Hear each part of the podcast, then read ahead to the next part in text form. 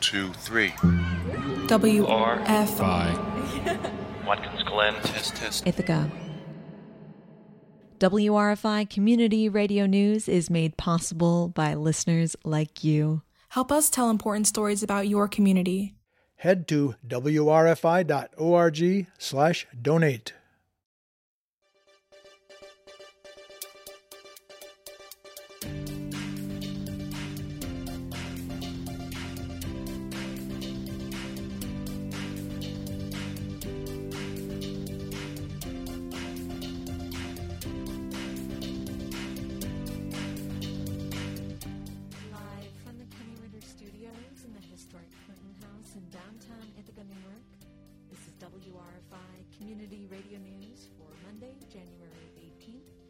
2021.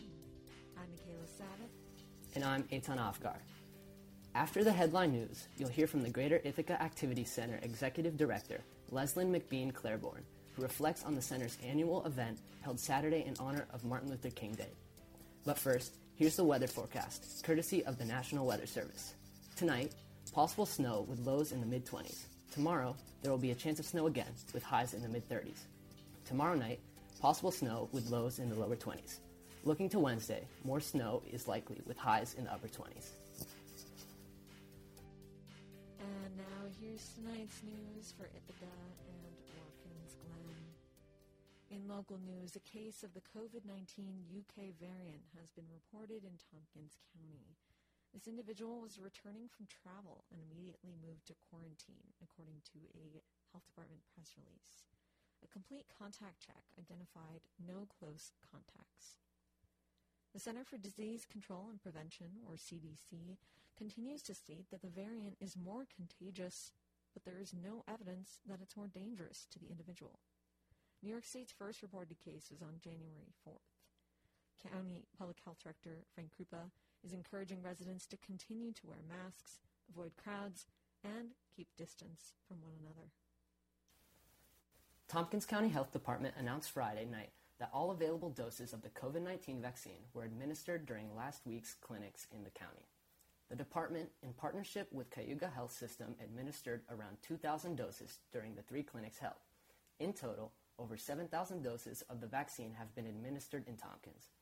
According to the press release, the health department does not expect another shipment before tomorrow, and no clinics will be scheduled until the vaccine arrives.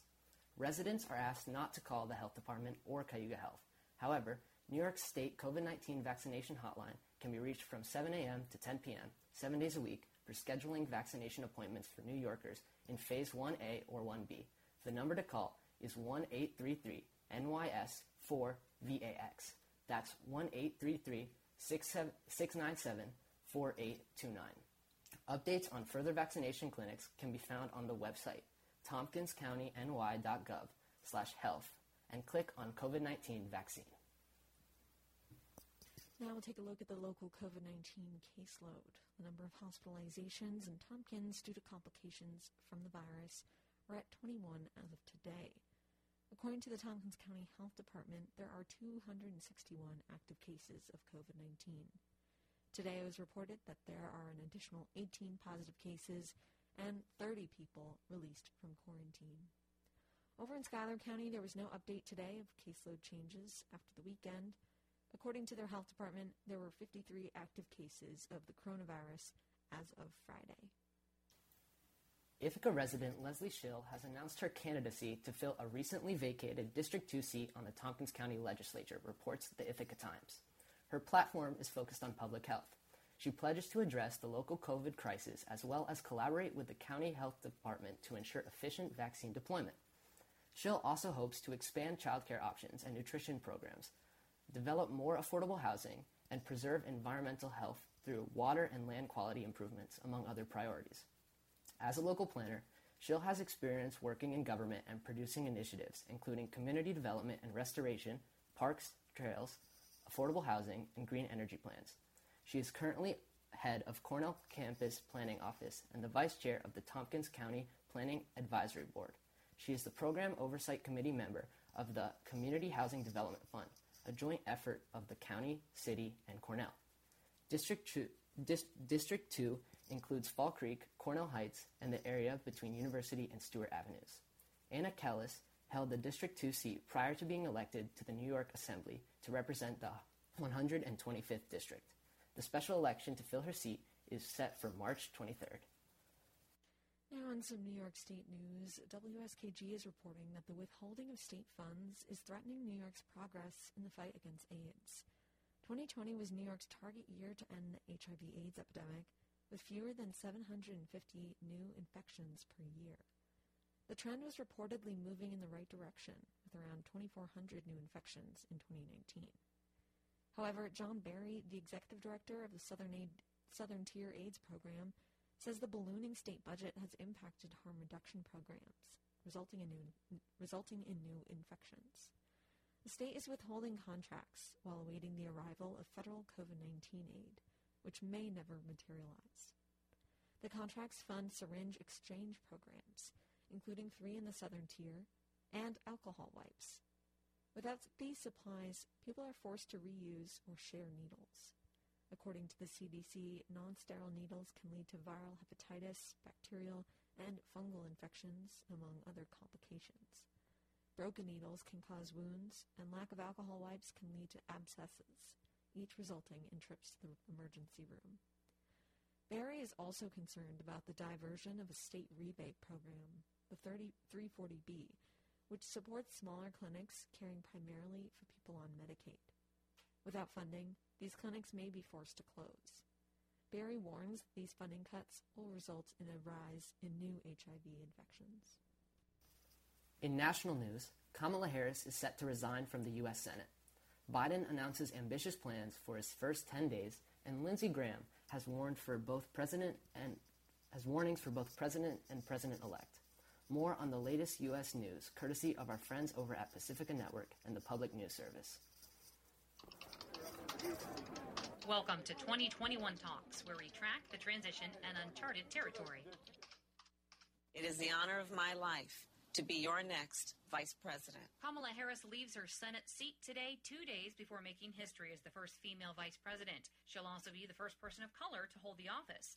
Harris kicked off five days of inauguration events Saturday night with a message for the nation's youth. Dream with ambition, lead with conviction, and see yourselves as future leaders, as the very best of our country, because that is who you are. The Biden Harris team's encouraging Americans to participate in the Martin Luther King National Day of Service and celebrate MLK Day tonight with an online event.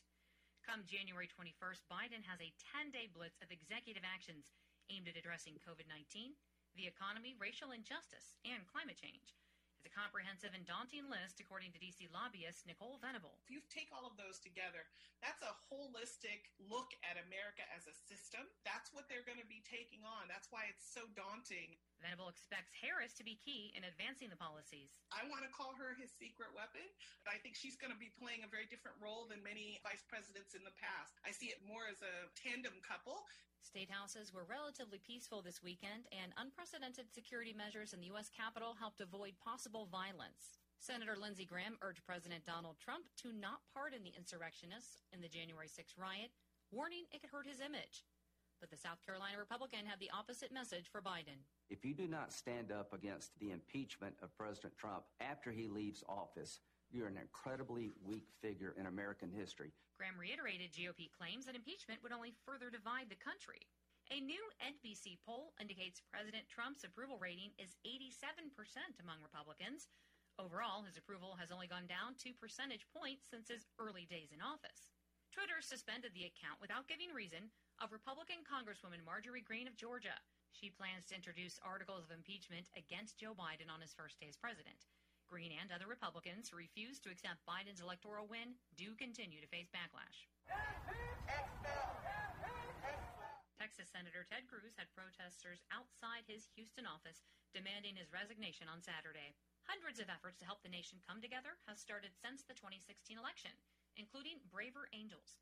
Their chief marketing officer, Kieran O'Connor, says bridging the divide requires having conversations without judgment with those with opposing views. We've seen what happens when we don't talk to one another. We've seen the consequences of an increasingly toxic political culture in which people feel permission to dehumanize one another, and the ultimate consequences of dehumanization are violence. For Pacifica Network and Public News Service, I'm Mary Sherman. Thanks for listening. And that concludes our headline news for tonight. Coming up, Greater Ithaca Activities Center Executive Director Leslyn McBean Claiborne reflects on Martin Luther King Jr. Day and GIAC's MLK breakfast that was held on Saturday. That's after the break on WRFI Community Radio News. First, a little music. Stay with us.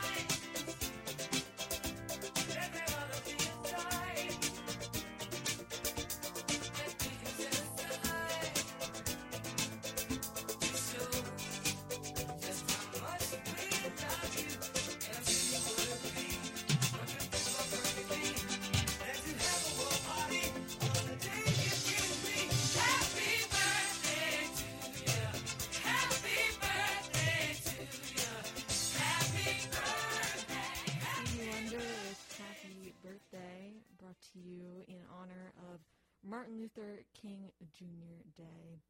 That song was the anthem of the movement to make Martin Luther King Jr.'s birthday a federal holiday, which is celebrated, like today, on the third Monday of every January.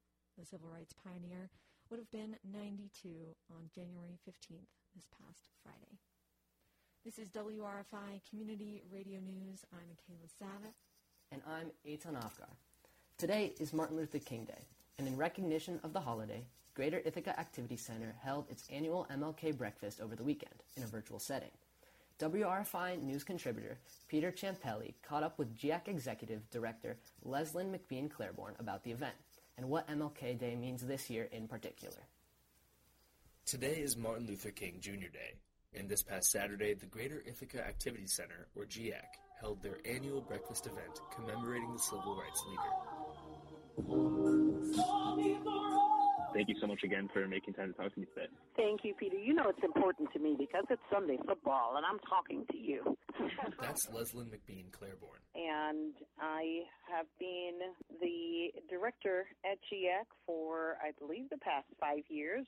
Interesting enough, it was at uh, GIAC's Martin Luther King Jr. breakfast that the mayor announced um, that he was appointing me after a national search as the director of GIAC. It was at an MLK breakfast five years ago. So it's always a day for celebration for me in more than one ways. She's also the chair of the Tompkins County Legislature and has represented District 2 in the city of Ithaca. Since 2001, last year, and then again this year, my colleagues elected me to be chair of the legislate, legislature. Last year, it wasn't lost on me that as that election was going down, it was during February Black History Month, and there I was, standing at the podium, elected as chair of the legislature, and on my left shoulder hung the Pan African flag, the red, black, and green.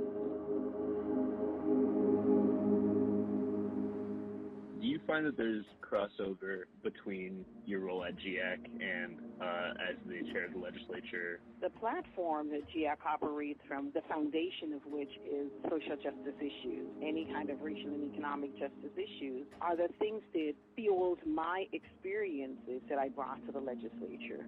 And as a body, we also talk about those things in the legislature and how important it is for us to, one, provide the safety net services, for us to make sure that those who are most marginalized and disenfranchised in our community, those who are living in the condition of poverty, get their needs met. So those things, they do cross over. So, for McBean Claiborne, these two roles, serving in the legislature and being a longtime staff member turned executive director of GIAC, go hand in hand. And I asked her to tell me about their Martin Luther King Jr. Day breakfast this year, which was, of course, online. How is everybody doing this morning? And I just get a thumbs up, a yay! I'm glad that you could be here. I'm coming at you live We could not imagine not having the Martin Luther King Jr. Community Breakfast this year. And it was a struggle trying to figure out how do we do this. We are used to four to 500 people gathering in the space of BJM, cooking up a breakfast and serving to the community as a staff. We had to have an event where we can just be there and even through Zoom still bask in that energy and that hope that tomorrow brings. The virtual breakfast event included pre produced videos highlighting GIAC's work, quotes from Martin Luther King Jr., Now is the time to make real the promises of democracy. A musical performance from local band. Trees,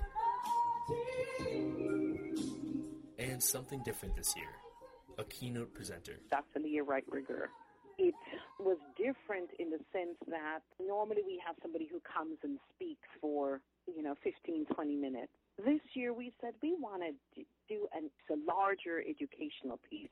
Dr. Wright Rigueur is an associate professor of American history at Brandeis University, and she wrote the award winning book, The Loneliness of the Black Republican Pragmatic Politics and the Pursuit of Power. But before we get into her talk, I wanted to rewind a bit, because it's important to point out that this year's theme for the event, Facing the Divide, and having Dr. Leah Wright Rigueur speak, the GIAC team made both of those decisions long ago, in the midst of the surge of racial justice protests and the movement for black lives, but before the insurrection at the Capitol on January 6th. We proclaim our devotion to democracy, but we sadly practice the very opposite of the Democratic creed. That was a quote from Dr. King from Strength to Love. And when we thought about that quote, we had it a long time. We just didn't know what we were going to do. And then all these things started happening. We're seeing the divide that's happening with COVID 19 and, you know, the, the people who are being most affected, you know, the marginalized group, the black and brown and indigenous folks. We're seeing that, and we said we have to do something because of the protests all summer of 2020 and before that uh, around Black Lives and the unjust killing of black men in the street. And we saw our country erupt in protest following the death of George Floyd and Breonna Taylor, one after the other. And I can keep naming names, but just one after the other. We contacted her and said, you know, you know, we, we have this quote, and and it fits with what's been going on for, unfortunately, for black, brown, indigenous people in this community, that these unjust killings and some unreported, that this is can't keep going on. So can you speak to this? And she said, yes, I'd love to talk about why Black Lives Matter, America's racial reckoning. And then the domestic terrorism happened on January 6th. Leah wants to know if it would be okay to address the riots in Capitol Hill. And I wrote back and said, she must. So that's one thing that changed. I was like, no, she must. It's not okay. Like, this is a must. Our theme speaks directly to what just happened.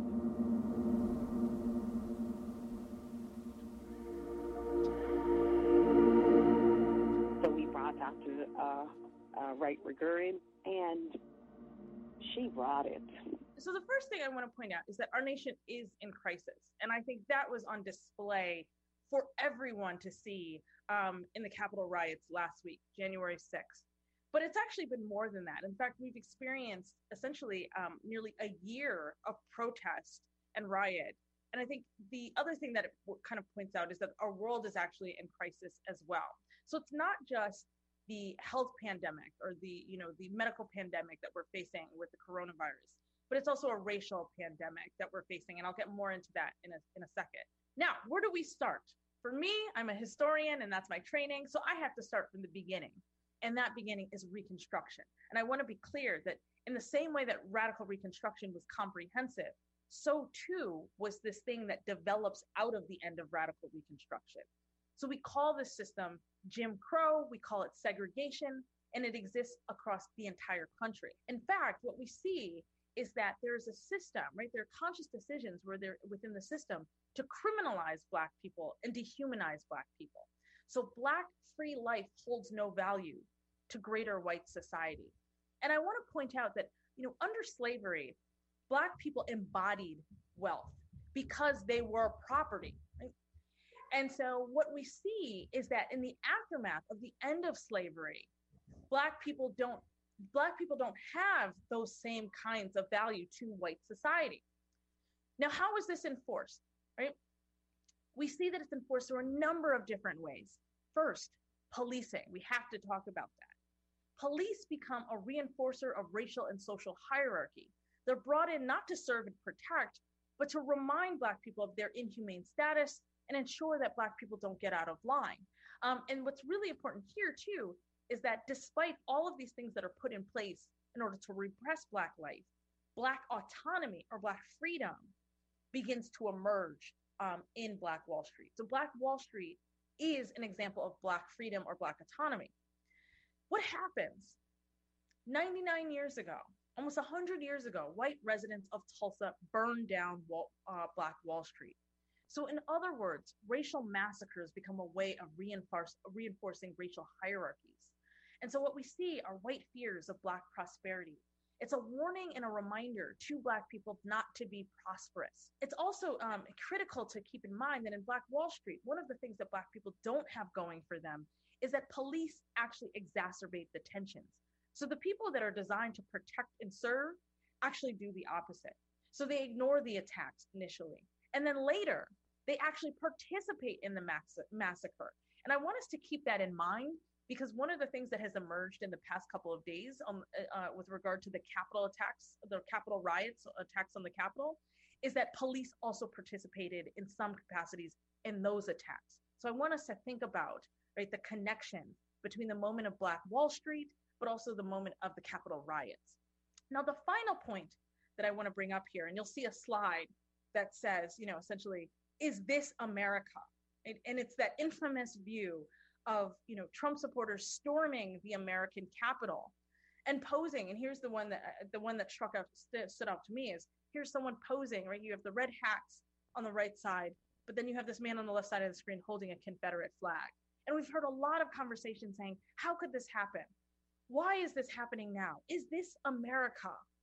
And I want to point out, I think that I had to end with this because, yes, this is America and that in moments of progress it's no mistake to me it's no uh, mistake to me that in a moment where georgia went uh, democratic largely because of black voters that black voters in fact tipped the scales across the board in this election with a through an alliance with black brown indigenous and white suburbanites tipped the scales of this election away from the select uh, uh, the uh, uh, the elements of white supremacy in some respects that of course there was going to be a backlash that is rooted in repressing uh, uh, repression of progress. So yes, this is America.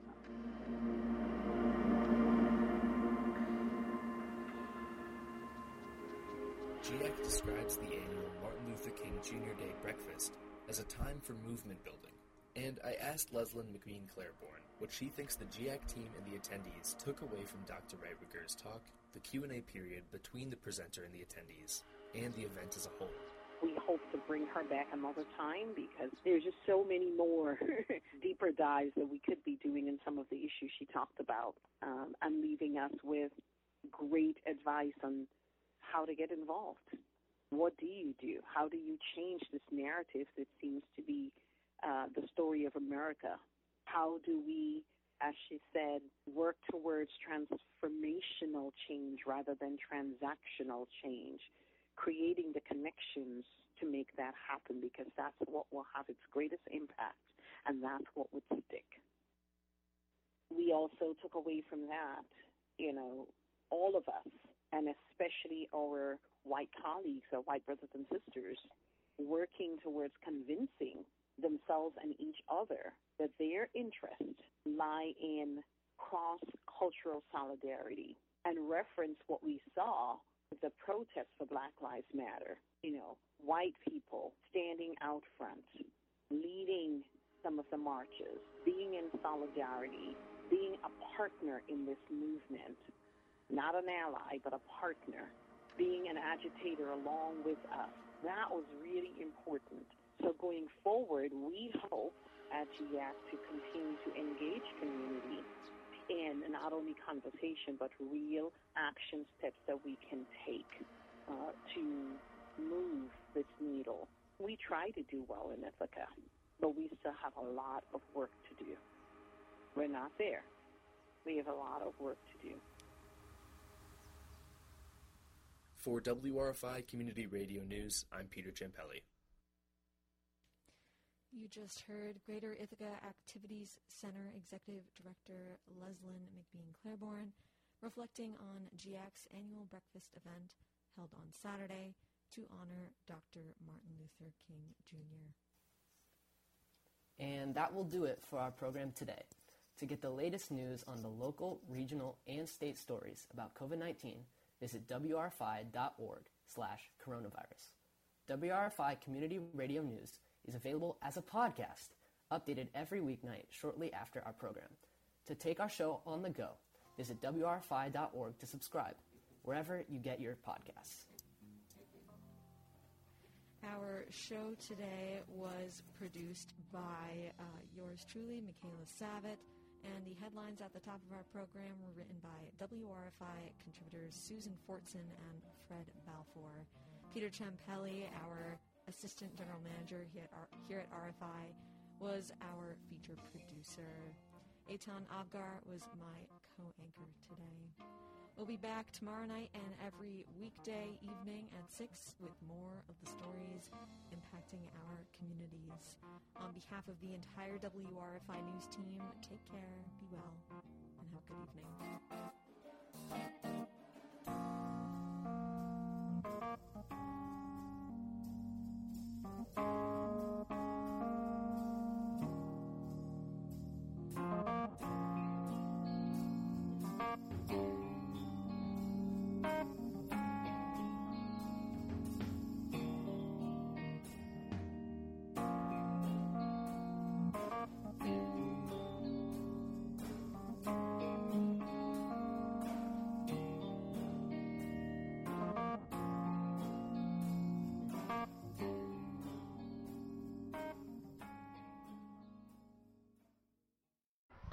two, three. W R F I